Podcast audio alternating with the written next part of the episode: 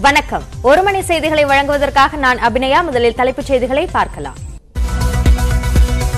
நாடு முழுவதும் நூறு கோடி டோஸுக்கு மேல் கொரோனா தடுப்பூசி செலுத்தி சாதனை.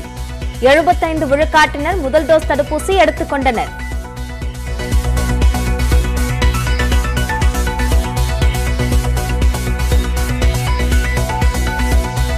மதிமுகவில் வைகோ மகனுக்கு பதவி வழங்கியதற்கு எதிர்ப்பு.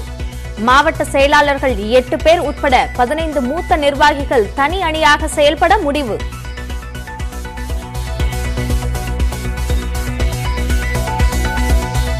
முன்னேறிய வகுப்பினர் இடஒதுக்கீடு பெறுவதற்கான வருமான வரம்பாக எட்டு லட்சம் ரூபாயை நிர்ணயித்தது எப்படி? மத்திய அரசு விளக்கமளிக்க உச்சநீதிமன்றம் உத்தரவு.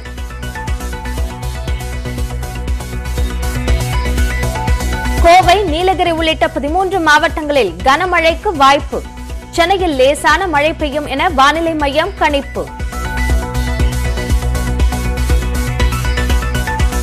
வரும் இருபத்தி ஆறாம் தேதி முதல் சசிகலா சுற்றுப்பயணம். தஞ்சை நெல்லை தென்காசி உள்ளிட்ட மாவட்டங்களுக்கு செல்கிறார்.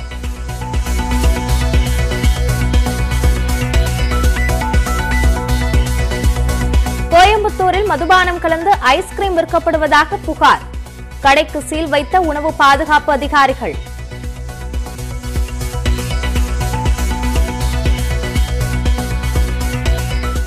அறநிலையத்துறையின் கபாலீஸ்வரர் கலை கல்லூரி பேராசிரியர்களுக்கு பணி நியமன ஆணை.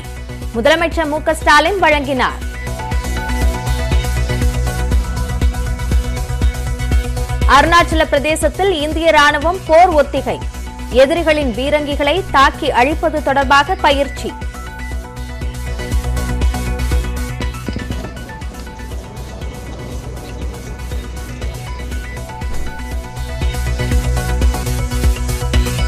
தென்காசி மாவட்டம் குருவிக்குளம் அருகே ஓடும் பேருந்திலிருந்து விழுந்த பெண்.